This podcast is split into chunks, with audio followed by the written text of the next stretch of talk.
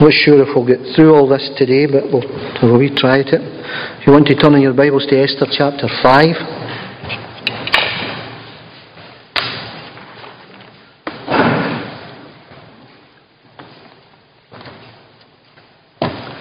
We've seen God's hand beginning to work in this situation where he, the foreknowledge of God is something quite amazing. He obviously knew that the, the Jews were going to be persecuted and, and put to a place where there would be total genocide that was brought upon them um, here in Persia.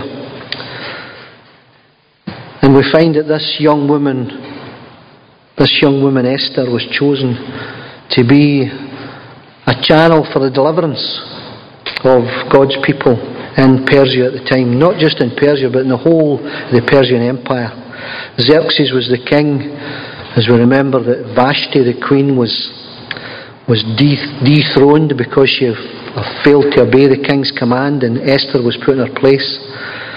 We find that Mordecai, who was Esther's cousin, he was looking after her, and she was taken by force into the king's harem, and she was appointed to be queen. And always, as I look at this, I think how eh, she must have felt, how Mordecai must have felt that you know our lives are falling apart here. Esther's gone, and, and what on earth's going on? And Lord, where are you? And, and yet we see, we can look back and see God's hand in all this. We don't see it in our own lives. We don't see the future. We're not clairvoyants or anything like that, or, or demonically inspired or whatever. And, and sometimes we look at the situations in our life and we really think, God, where are you? But Mordecai had informed Esther of a plot against the king's life, and, and the, Esther had informed the king, and the king had been rescued from it. And this guy Haman had turned up, who would appear may have taken some of the credit for the for the, the thwarting of the plan against the king, and he was elevated to, a, to an exalted position. But Mordecai, the Jew, would not bow down to him because he was an Amalekite, because Mordecai knew there was something basically flawed in the man's soul. And so, had Haman had gone to the king and asked him to put an edict out for the destruction not only of Mordecai but of all his people, and the king had readily accepted it. And so Mordecai had sent a message to Esther and said, You need to get in there and talk to the king. You need to plead on behalf of your people. Otherwise, we're all going to be destroyed. And Esther, quite naturally, said, Wait a minute. I can't just go into the king. I mean, this is my life on the line here. Uh, if you appeared before the king, he was so paranoid about people who, who were not invited. If, if you appeared before the king, the chances are he would be put to death. But she asked people to fast for her. She asked Mordecai and his friends, and she even asked her, her close associates within the Persian household to fast for her. And so the time came after three days of fasting. We start at chapter 5 here. On the third day, Esther put on her royal robes and stood in the inner court of the palace in front of the king's hall. The king was sitting on his royal throne in the hall facing the entrance. And when he saw Queen Esther standing in the court, he was pleased with her and held out to her the gold sceptre that was in his hand. So Esther approached and touched the tip of the, the, the sceptre. It's quite possible here, just the same way as Esther was created queen because she appeared before the king, and, and if you remember Bigtha, the, the, the eunuch who had advised uh, Esther, he told her what the king liked and what the king didn't like. So when she put on royal robes here, she would be she would be at least attractive to the king. She hadn't seen the king for 30 days, but she would at least be attractive to the king. You know, and it always reminds me of, of us that one day that we'll stand in royal robes before the king and he'll hold out his sceptre to us and say, Come in, good and faithful servant. I mean, I know there's a, that this is a kind of bad king, but there's an analogy there that you can't just appear before the king in any old grubby clothes. You've got to have that royal robe that Christ has won for you on Calvary's cross. That's what they're going to look for. That, that God Almighty is going to look at you and see Jesus in you, that royal robe that He has put on you, and you'll be acceptable to Him. But anyway, here we are with Esther. She takes the first baby steps of faith. This step of faith, this you know, I'm quite sure, although we've got no mention of prayer here, I've said before that, that there's been a lot of prayer going in here. Mordecai and Esther and, and many of the Jews would all be praying and fasting for this situation. And she takes the first baby steps of faith. It took courage. It took courage for Esther to stand there because she knew the rules. If you stand there and the king was in a bad mood, you were dead. And Xerxes when you go back to Queen Vashti, he hadn't a very good reputation with his queens. You know, if, uh, they stepped out of line, they were gone. Then the king asked at verse 3, What is it, Queen Esther? What is your request? Even up to half the kingdom it will be given to you. It was quite a common way of putting things like that. It's a kind of proverbial way of things, you know. I'll give you anything. And really at the end of the day, we don't have that ability to give anything. You know. So the king's basically saying to Esther, if you have a request, make it, and if it's within my gift to give you, I'll give you. Basically, that's what he was trying to say. If it pleases the king, replied Esther at verse 4, let the king, together with Haman, come to a banquet today that I have prepared for him. Bring Haman at once, the king said, so that we may do what Esther asks. So the king and Haman went to the banquet Esther had prepared. So Esther showed a bit of wisdom here. She didn't just blurt out her request.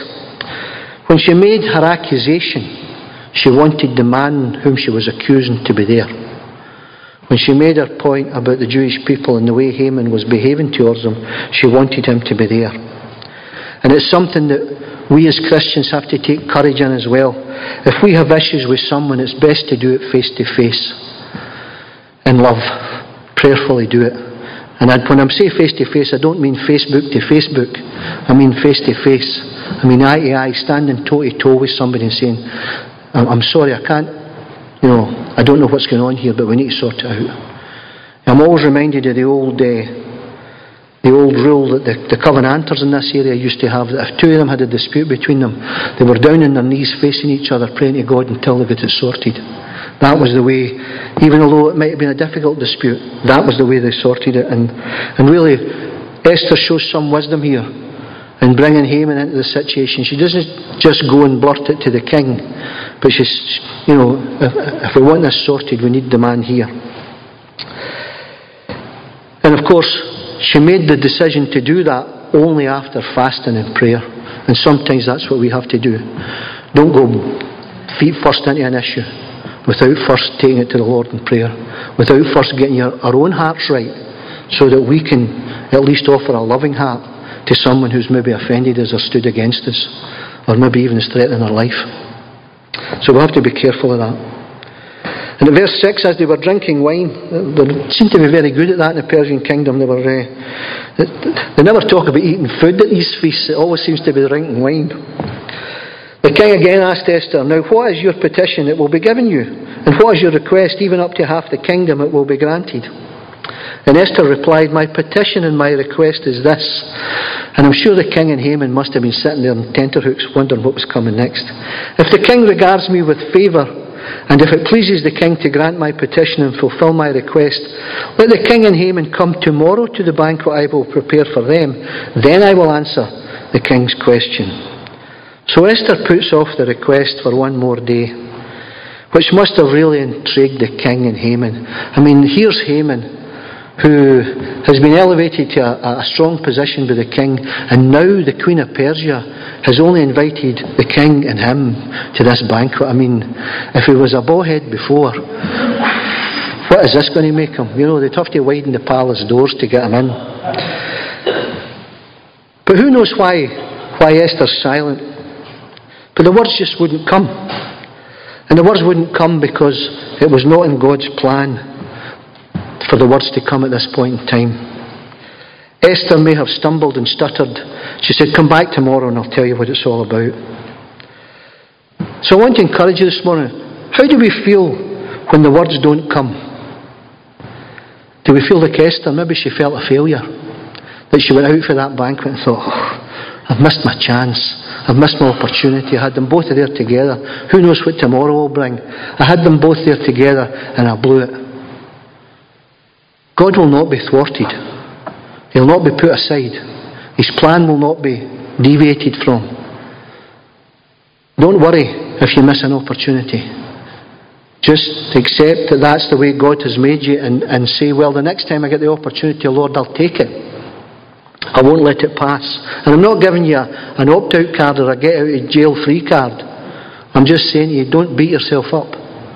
Esther, I'm sure, may, went, may well have left this place and thought, oh, I've let Mordecai down, I've let myself down, I've let the whole people down. But as, we, as we're about to see, this was all part of God's plan, and maybe even her friends thought that she had failed because they didn't know what was going to happen.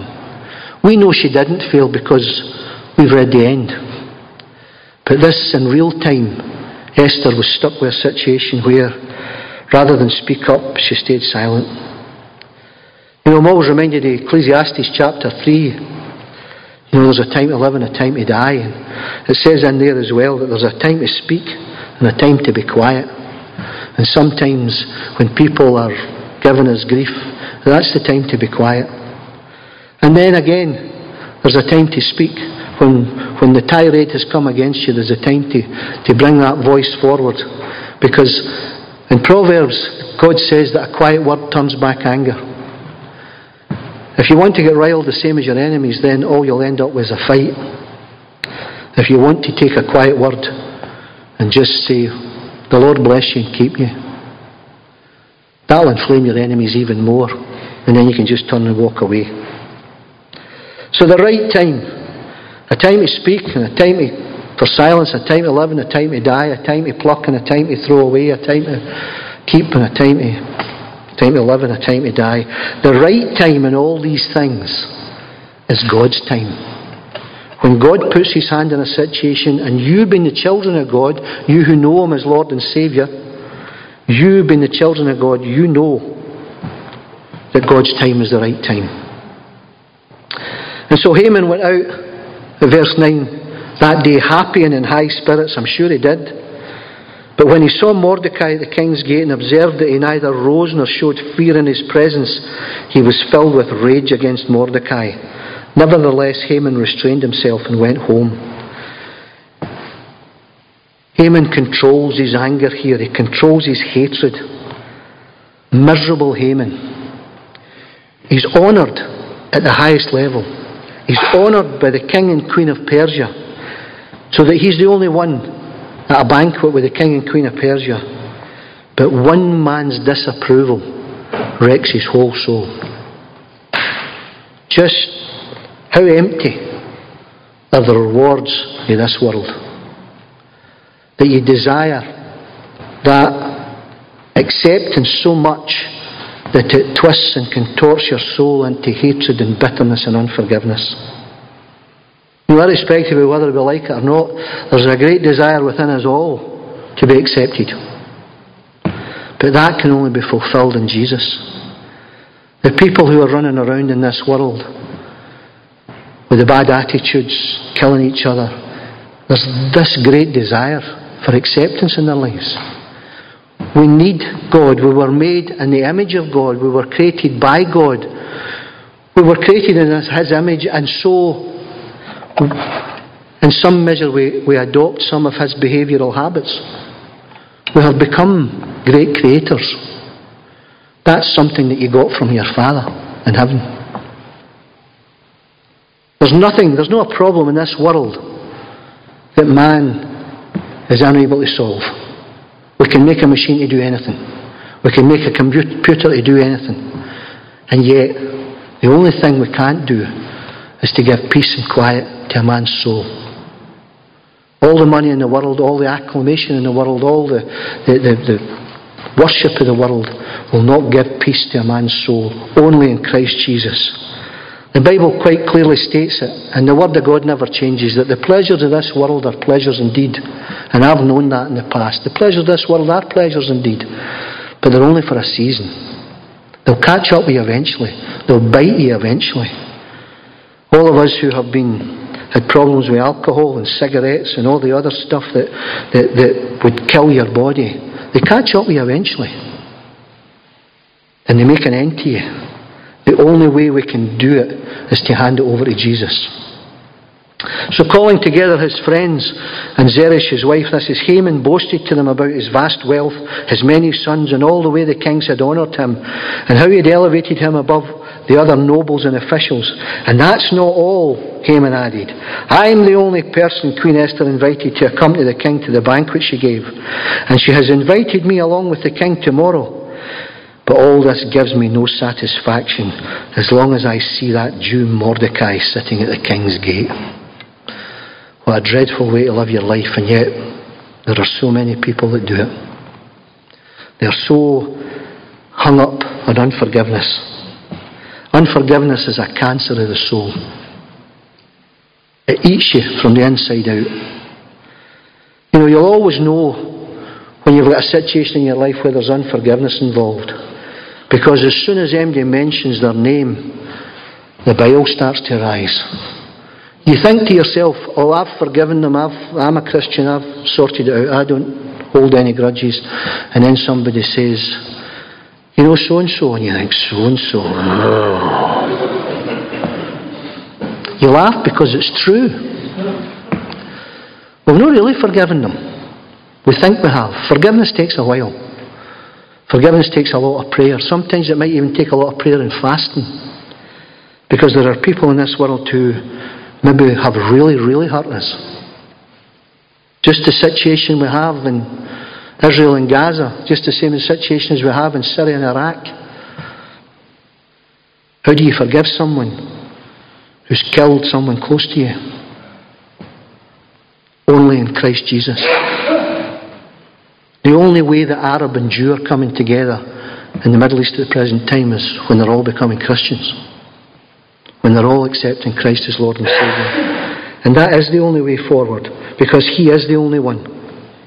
We may not see that unforgiveness in ourselves. We may think we're doing all right.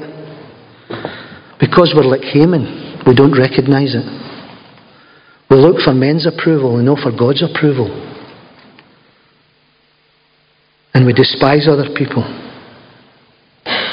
Don't be jealous of other people's achievements. Rejoice with them. You've done well. His wife and his Zeresh and all his friends at verse 14 said to him, Have a pole set up reaching to a height of 50 cubits, that's like 75 feet, and ask the king in the morning to have Mordecai impaled on it. Then go with the king to the banquet and enjoy yourself. This suggestion delighted Haman, and he had the pole set up.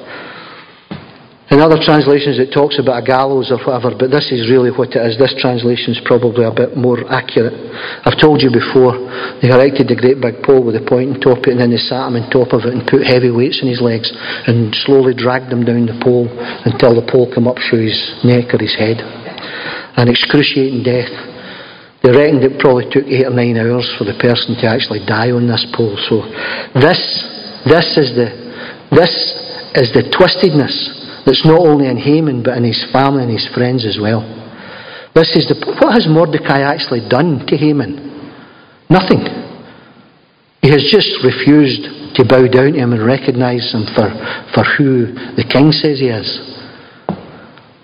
How many times will we have to suffer as Christians now and in the future, probably in the future more than now, because we've done nothing to anyone? Except proclaim Christ as Lord and Saviour? How many bad reactions do you get from people because you want to bring Jesus into the conversation? How many times do we get penny gospels thrown on the ground in front of us? I don't want that rubbish. People are in search of something and they're convicted when they're faced with Jesus Christ because there's that place in them that really needs God and His Spirit through Jesus Christ. His wife Zerah, at verse 14, well, we've done that bit with the pole. He's not happy just to put genocide in place. Haman's friends want a total humiliation and eradication of Mordecai. Mordecai becomes the target of all the hatred, all the anti Semitism that's going on here at the, the present time. Just the same as in the present day, the land of Israel has become the target, it's become the magnifying glass for all the anti Semitism There's huge amount of anti-Semitism even here in London, and particularly in Paris, and, and it's just it's becoming beyond beyond a joke. It just is. Uh, it's it's how can I say it? It's irrational. It's spiritual in the sense that there's no real rationale behind it. There's no reason to hate the Jews. It's just a spiritual thing that the God of this world just doesn't want the Jews to exist. And then we as Christians, when we stand up and say we stand with them, then we become the targets as well. So he's not just happy to have put in place that the whole of the Jews will be wiped out. Haman's friends want a total humiliation. And that night the king could not sleep. Chapter 6. So he ordered the book of the Chronicles, the records of his reign, to be brought and read to him. So the book of Chronicles, really, if you take a literal translation of that, really means a book of remembrance. In other words, the things that happened in the kingdom. And it wouldn't be a book per se. There would be a number of scrolls, and they would all be kept in a specific order. And, and from time immemorial, from the start of the Persian Empire, there would be scrolls. So he had asked the record of his reign. So we're talking about maybe the last 15 or 16 years of. Uh, of the history of the Persian Empire. But when I think of the Book of Remembrance, I'm always encouraged by that. I don't know whether you've ever done a study on the 316s. Uh, if you look at a lot of the Bible books, and I'm not saying that they're God inspired because it was men that put the numbers in place, but we've got, obviously got John 3:16, which is for God so loved the world, etc. But there's a lot of 316s, and one of them is Malachi 3:16. And it says here in Malachi, Then those who feared the Lord talked with each other, and the Lord listened and heard, and a scroll of remembrance was written in his presence concerning those who feared the Lord and honoured his name. That's you and I. That's you and I. And, and, you know, when we talk with each other, we have to remember that the Lord listened and heard. The Lord should be in all our conversations. He's here. He's in us. He's living with us. He's surrounding us. He's, he, he's here. He's omnipresent. And He has written a scroll in remembrance of us concerning those who feared the Lord and honoured His name. So why could Xerxes not sleep? You ever had somebody, I mean, maybe it was affairs of state, maybe there was something coming up that was a big problem, or, but maybe he was thinking about what Esther wanted. Probably. You know, when somebody comes, I, I mean, I just, I can't hack it. I can't handle it when somebody comes to me and says, I want to talk to you about something. I'll talk to you about it tomorrow. and then I spend the night rolling around in bed thinking, well, what, what is all this about? What, what do they want to talk about? Is it this? Is it that? Is it the next thing? And you know, I think here, here's the wisdom that God put into Esther. She teased the king. You come back tomorrow, I'll tell you what it's all about. And so he couldn't sleep. When people tell you a little bit and not the whole story, you sometimes lose sleep over it. And we do, we laugh about it because we know it's true. We get a bit cagey about it. In verse 2, it was found recorded, this is in the book of the remembrance, or the book of the Chronicles of Persia, that Mordecai had exposed Bigthana and Teresh, two of the king's officers who guarded the doorway, who had conspired to assassinate King Xerxes. What honour and recognition has Mordecai received from this? the king asked. Nothing has been done for him, his attendants answered. Here's Xerxes, the king, the commander of a huge empire and he couldn't command 10 minutes of sleep. What do you do when you don't sleep? Do you go up and make a cup of tea? Or pace around? Or maybe you read a book? Or maybe you go and watch some television? Or maybe you nudge the person next to you and say, Wake up, I can't sleep. Keep me company. But here you are. Of all the books, I could say this like Humphrey Bogart, of all the books in all the world, in the King's Library, this scroll was chosen. Of all the pages in this scroll, this page was chosen. God at work for his people. There was no reward given to Mordecai at all. The king was up sleepless, and we've got to presume that just at this point in time, it was very early in the morning. And the king said at verse 4, Who is in the court? Now Haman had just entered the outer court of the palace to speak to the king about impaling Mordecai on the pole he had set up for him. So Haman just happened to be there. It probably was very early in the morning if the king was lacking sleep. But you know, see, when I look back at this, I've made some notes here on it. Looking back to the start of the book, it was not luck that the king got drunk. Way back in chapter 1. It was not luck that Queen Vashti refused to appear naked before the king and all his drunken rabble. It was not luck that Esther was chosen as queen. It was not luck that at the time of this conspiracy that Mordecai went unrewarded. It was not luck that that night the king couldn't sleep. It was not luck that the correct book was opened at the correct page. It was not luck that Haman turned up at the court just at that point in time. This was all God's plan from the beginning. Nobody can thwart it.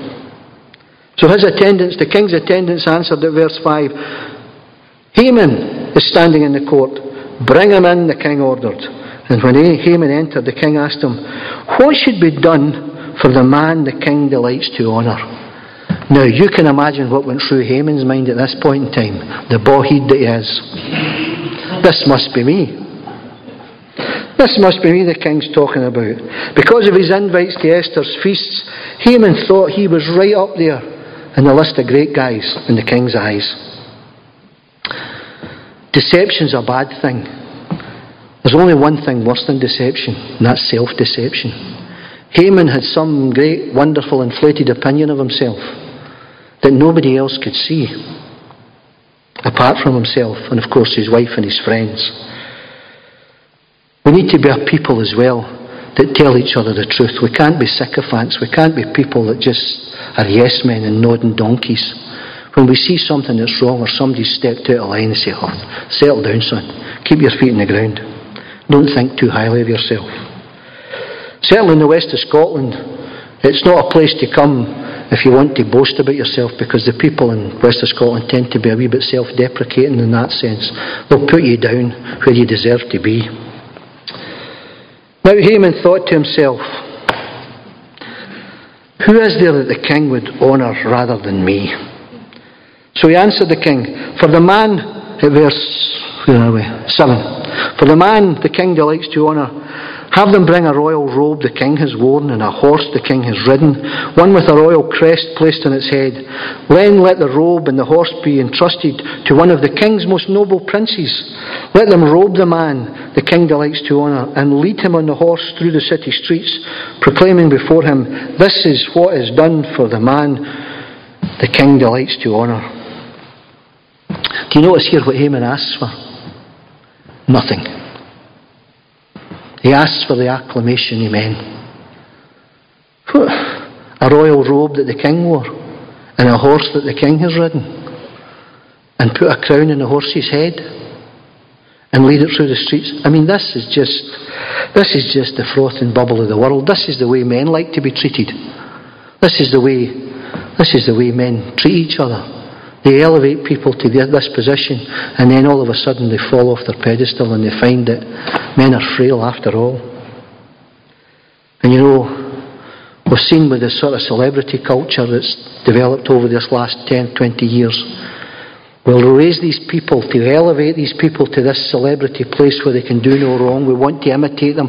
We want to look like them and all the rest of it. And then when they fall from grace, we're the first howling wolves to tear them apart.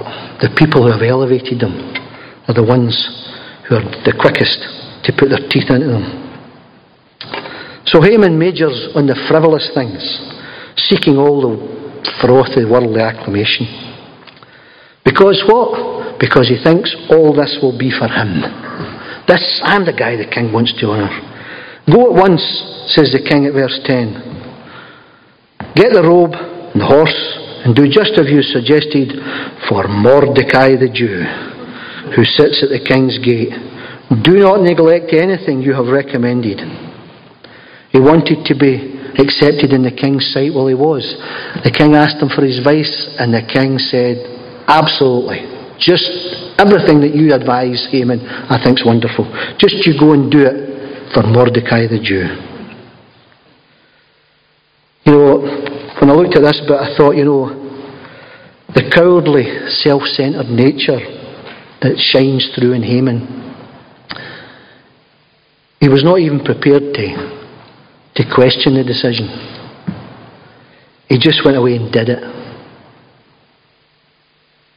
Mordecai the Jew. The king's mind seems to change here. If this Jew truly rescued me from being assassinated, then these Jews can't be bad after all. I wonder what Haman was on about, wanting to eradicate all these people who were the Jews. So Haman got the robe at verse 11 and the horse. He robed Mordecai and led him on horseback through the city streets. I wonder if Mordecai could keep his face straight.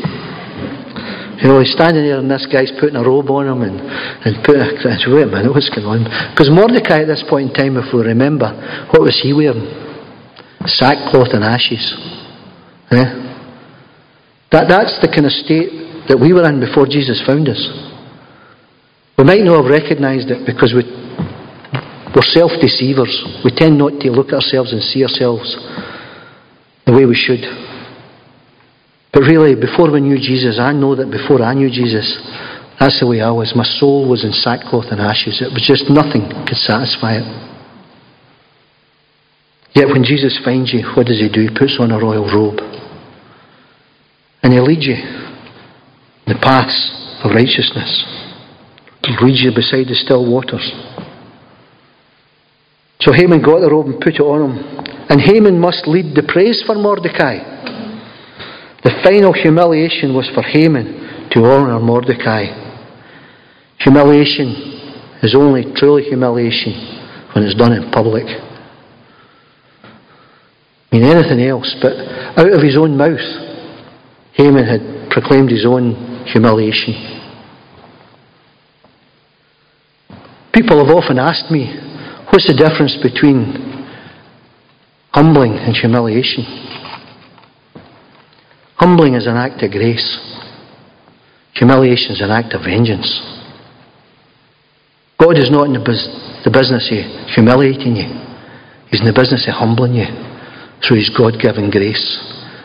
And when you see that grace in action, when you feel that humbling in your life, it becomes a thankful thing, not a vengeful thing. Humiliation is the opposite of that. Humiliation is generally done out of vengeance. I'll sort you. The next time I get my chance, the wheel will turn. That's when this unforgiveness and bitterness in our spirit, we really, really, really have to pray hard that God will remove it from us.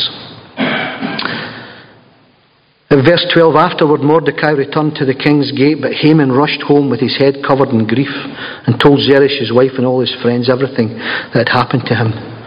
His advisers and his wife Zeresh said to him, Since Mordecai, before whom your downfall has started, is of Jewish origin, you cannot stand against him. You will surely come to ruin. While they were still talking with him, the king's eunuchs arrived and hurried Haman away to the banquet Esther had prepared. So Haman rushes home. Interesting here that Mordecai takes no cognizance of the fact that Haman's honoured him, or the king's honoured him. He just goes back to what he was doing. He was at the king's gate waiting for people to, to, to, to seek an audience or to give advice or, or, or to look up the books of the, the law or whatever. He, that, was, that, was, that was Mordecai's job.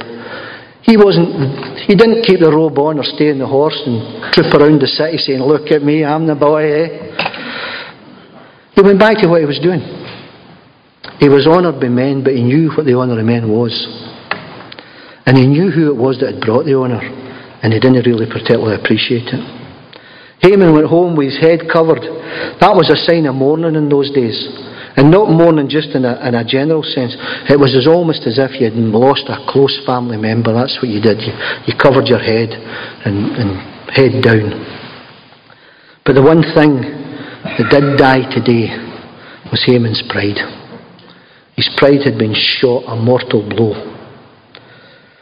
Pridefulness Pridefulness. Now listen to this one. Pridefulness is the opposite of godliness. Pridefulness feeds the man. Godliness feeds the spirit.